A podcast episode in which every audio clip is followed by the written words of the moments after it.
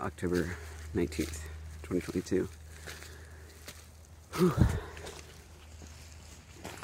Starting to get back in a really good habit since the whole health scare. This morning when I woke up, I got out of my bed in the first alarm. but I think partially that was dreams, nightmares I was having, and I just was like, oh, I just need to get up and out. but I'll take it, whatever the reason. And this morning, I hung out on the deck a shorter amount of time. Um, only one cup of coffee's worth of time.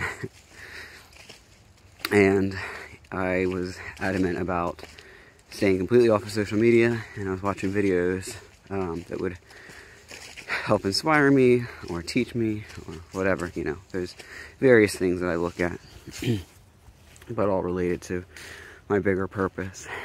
And I'm out the door on a cold morning. Um, you know, yesterday I was really struggling. Um, and even the day before, I, I talked about that in my check in. And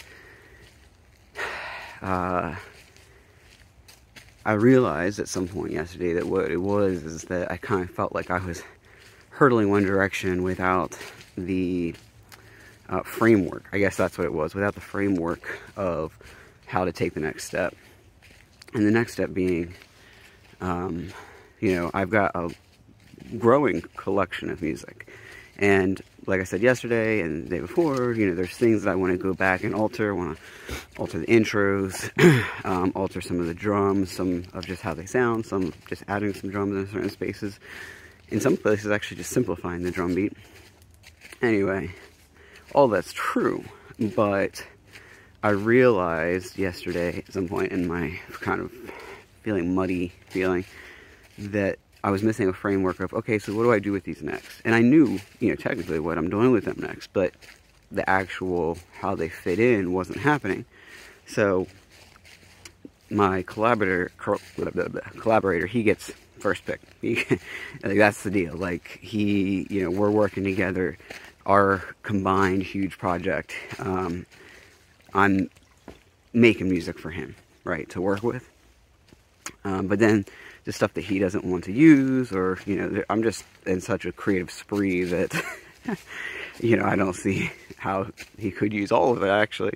Um, is that then that unused would go to selling and leasing. And so what I did yesterday, I, um, basically I started looking at brands you know, my brand specifically and thinking about you know because in my with my collaborator our projects together which are the much bigger projects more substantial projects of what i'm doing um really he's the face of them. You know it's really going to be who is he what is he about?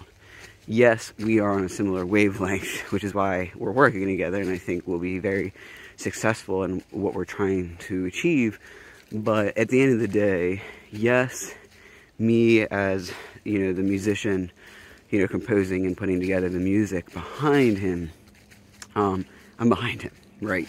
And so I really feel like he, him developing his um, authentic brand, which I'm, you know, want to help him with, but it is ultimately him and, and his energy, right? And I could see him going a whole bunch of different directions with it. I think in some ways it'll be aligned with mine, but in that, that very authentic space, not a gimmick. That's important for both of us, and so I could see him really being almost quite literal in that, and I'm considering that for myself, honestly. Um, but yesterday I ended up really like, okay, so yes, I am behind him, and that will be technically known by people, some more than others. Um, but with my other stuff that I'm um, getting out into the world, you know, how, what's the energy? And it really helped me kind of get out of my head in in the music, in feeling like, you know, all these technical aspects that I love doing, but I almost was feeling like burned out about, um, and feeling like I was kind of running directionless. Not that it, my brand doesn't really affect my music because my brand is me and and authentic. And so my music it, it it varies. I mean, I really do like I could say, you want to hear a song? Okay, well, pick an energy, pick pick a mood, because I really do have a wide variety, and I love that. Um, I think it's the human experience to have a, a wide variety of experiences. Um, but you know, I was like, you know, I was journaling and I was, you know, on my whiteboards. I have a whiteboard wall, and uh, it felt really good to just kind of step out and look kind of the big picture um, and not get so feeling so like yeah muddied like stuck spinning my wheels almost feeling um, in in making this music and and you know he hasn't had a chance to really review a lot of I mean he's heard a lot of the music um, but we haven't really been able to sit down and say okay well which ones you some of them he's like already working with so I know what those are for him obviously but um, then there's other ones that I have an idea and that's for personal reasons that you know he's stabilizing just like you know if you've been watching these videos you know I've been stabilizing right and that comes first that's important so that he can then commit fully. Um, but uh, yeah you know I was like in my nook you know and I was like I was like you know writing um, energy bubbles is what I call them. But basically you know what are what are energy bubbles in my life that I just naturally bring to the table that I gravitate towards right and obviously the first one I had to write was the Nook. And I was writing down things like, you know, fireplace, candles, lightning, secret doors, uh, magic, you know, quills and scrolls, all of those things, because that's obvious, right? And then I went into the secondary, which I felt was like um, behavioral humor slash cartoons, you know, I don't know why, and I don't know if this is a thing, but I've dubbed it like behavioral humor. My sisters and I are like behavioral humor enthusiasts. Um, something about the right timing with the body language and the face, it just gets us in a way that nothing else can. Um, so then I was writing a list of those, and that kind of fell into behavioral humor and nostalgia. There's a little bit of a, a overlap there. And then uh, the third bubble was all, and I said all as in like galaxies and you know the wide open ocean and mountain ranges, you know where you see really far out, and um, even like the bigness of little things, you know. So a lot of the photography I take, which you'll you see with the thumbnails that I use, um, are usually up close of little things that really give the perspective of the bigger. Um, and really, you know, if you think about it, a mountain range is like a speck of dust in the universe, right? But it looks huge, you know, for us, so it's all relative. Um,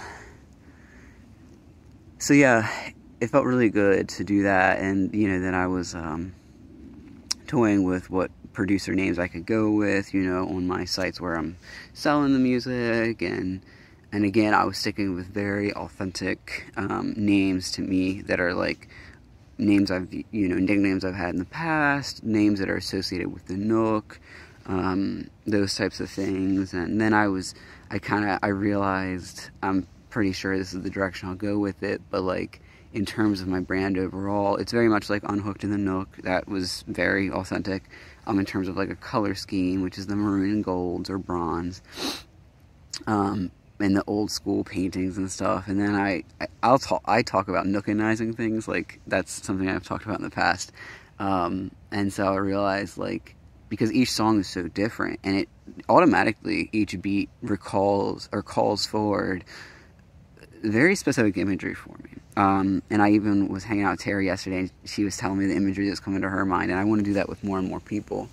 Um, but then, you know, finding an image that is um, simple yet um, unique in, in, in its direction, but about, you know, what the beat is. Um, but nookinizing it. So I was thinking, and I was, I was playing with Photoshop a lot yesterday, uh, how to turn, you know, like images of cartoons and other things into what looks like an old school oil painting, which actually the hardest part is not Photoshop, it's the original photo, working with it um, to make it uh, big enough to work with quality wise. So that's like my conundrum I'm working through right now. But I think that would be like really on point for me. And that's, you know, I've even, well, I could just be real with Alex, you know, keep it simple, keep it um, straightforward. But that brought me to this other thought that I've been really has been spinning through my, my, head, and I guess this whole brand marketing thing has been brewing in my mind. Well, technically for years, but uh, there, there's something about um, with any kind of artist, and I'm talking about you know painters, musicians, actors, any kind of artist. Um, when they get far away enough from the audience in terms of um, less human, they become bigger than life, right? And then they kind of achieve this superstardom quality about them. And, you know, part of why I was thinking about that was this buddy of mine, for the lack of a word, we're not like close in any stretch, but um, I saw a comment that he made and I totally was like hardcore resonating with what he was saying. It was basically saying that artists, local artists, don't get a lot of love from their city until they make it big elsewhere. And that he was theorizing that it had to do with um, that he didn't say the humanity of them, but like when people know them from school, you know, or have worked with them or hung out with them, he basically was saying when you see them as human, you think almost less of them, right, as an artist. But once other people outside of that sphere recognize them for their talent and like really lift them up, then all of a sudden, you know, they're a big freaking deal, right? And I think there is something to be said in terms of how we as consumers of art view the actual artist um, as a superstar or a genius or whatever is is if is if you see yourself in them like oh i went to the same school as them or you know i have the same troubles with it. I helped change their tire because of something you know whatever. It's almost like they can't be a superstar because you can't be a superstar. So if you see you know the human in them you see yourself in them then they're good but they're not superstars right? And I really think that's true. I mean, um, there's it, it's it's a you can't put them on a pedestal if you've seen them, if you've been around them and they had bad morning breath or something. You know what I mean? Like there's something about that. And so along those lines, you know, i was like, oh well, I could just keep it um, consistent and just my producer's name is Real with Alex, you know. But then I'm like, it's interesting because this whole channel, right, Real with Alex, is about well, as many times I said, there's many aspects of it. There's many arms of the core of it, but one of the big arms of it, let's say, is documenting and following someone who has decided to take a big risk and try to chase their dreams. And obviously, obviously, given the last few weeks especially, there have been real.